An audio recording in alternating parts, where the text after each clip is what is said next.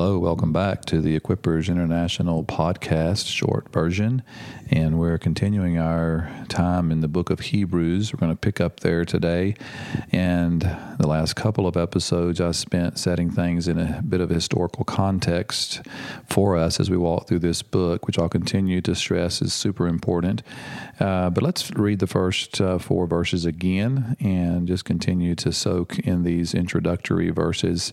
Um, interesting, this little letter, well, big letter, uh, in the New Testament is not addressed to a specific audience other than the name of the book.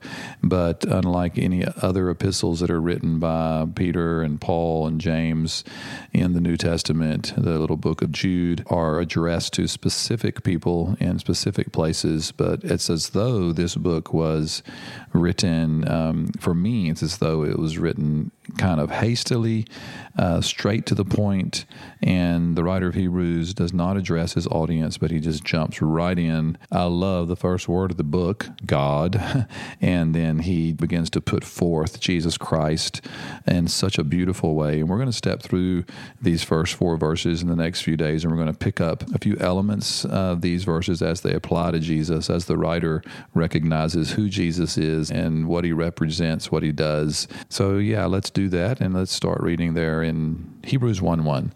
God, after he spoke long ago to the fathers and the prophets in many portions and in many ways, in these last days has spoken to us in his Son, whom he appointed heir of all things, through whom also he made the world. And he is the radiance of his glory and the exact representation of his nature, and upholds all things by the word of his power. When he had made purification of sins, he sat down at the right hand of the majesty on high, having become as much better than the angels, as he has inherited a more excellent name than they.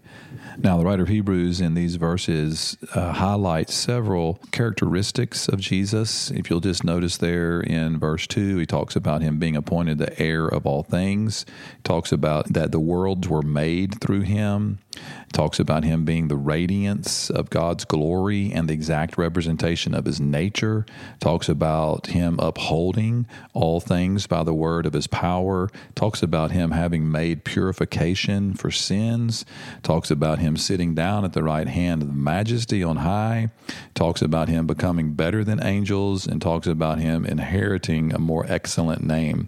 So, wow, there's a lot here to unpack. Today, I just want to focus on verse 2, where he says that he appointed him as heir of all things. Now, when we think about the idea of an heir on a very natural level, it just simply means that there is something that is going to be inherited. There is something that is going to come to you in the future. If you will wait and be patient, then you will receive something.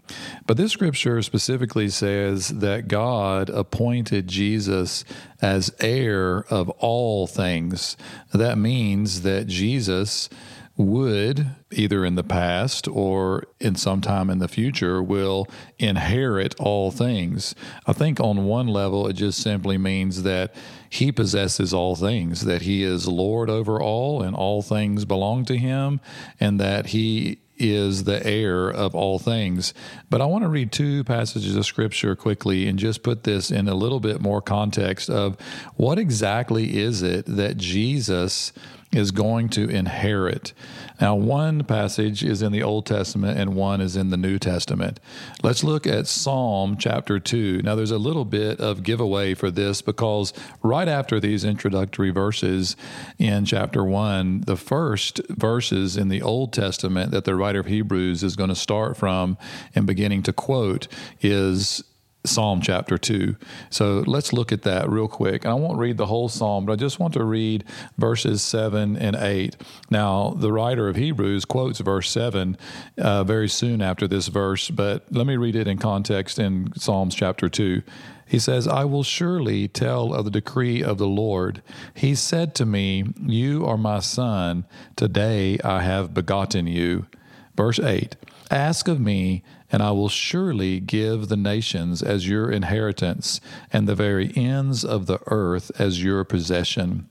Now, if we read the whole psalm in context, it's very obvious that this psalm is a prophetic psalm of David where he is declaring the anointed one of God. Earlier in the psalm, he talks about the nations being in an uproar and why are kings devising a plan. But God sits on his throne and he actually laughs because he says he has installed his king on the throne. This is a direct reference to Jesus, the Son.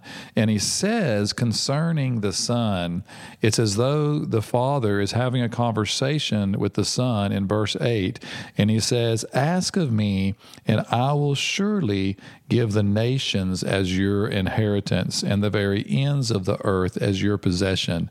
In my understanding, this would be a direct reference to what Jesus inherits because he has requested of the Father that the nations belong to him. Now, this word for nations is very interesting. I know I'm not trying to open a can of worms here, but from an interpretive standpoint, this word nations is translated many times in the Bible as nations, but it literally means the Gentiles. In a general sense, it just means all the people of the earth. Now, we know from the book of Revelation that around the throne of God, there will be people from every tongue and every tribe and every nation. So, when the Old Testament in the book of Psalms talks about Jesus asking of the nations to be his inheritance, it does not necessarily mean that God is going to give him the United States and God's going to give him Canada, God's going to give him Kenya, and God's going to give him Cambodia. He's saying that God is going to give him all the peoples of the earth as an inheritance. Now, let's go to the New Testament and look at a passage that begins begins to open this up a little more for us. It's in the book of Ephesians.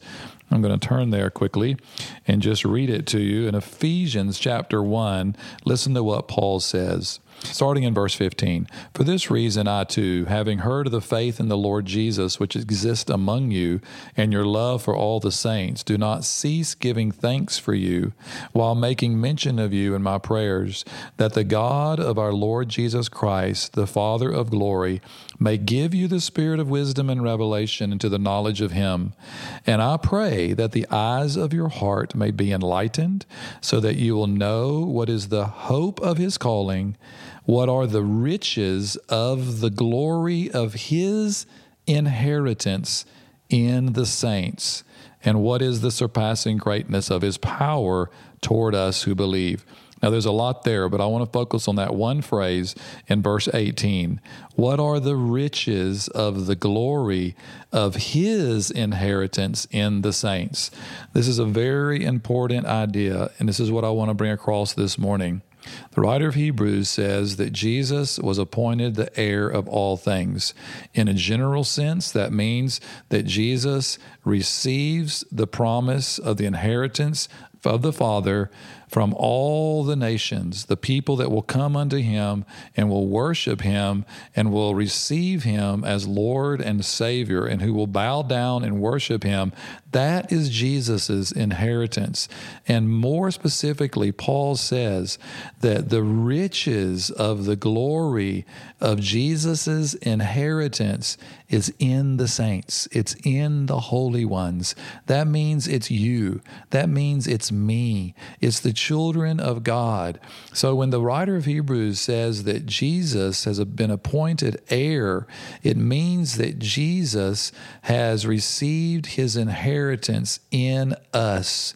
Now I want you to think about that and I just want to I just want to leave you with this thought this morning.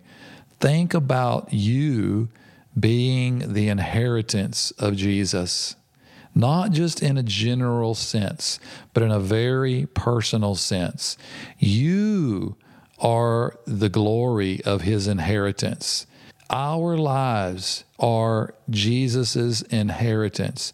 What he gains in us is very precious to him.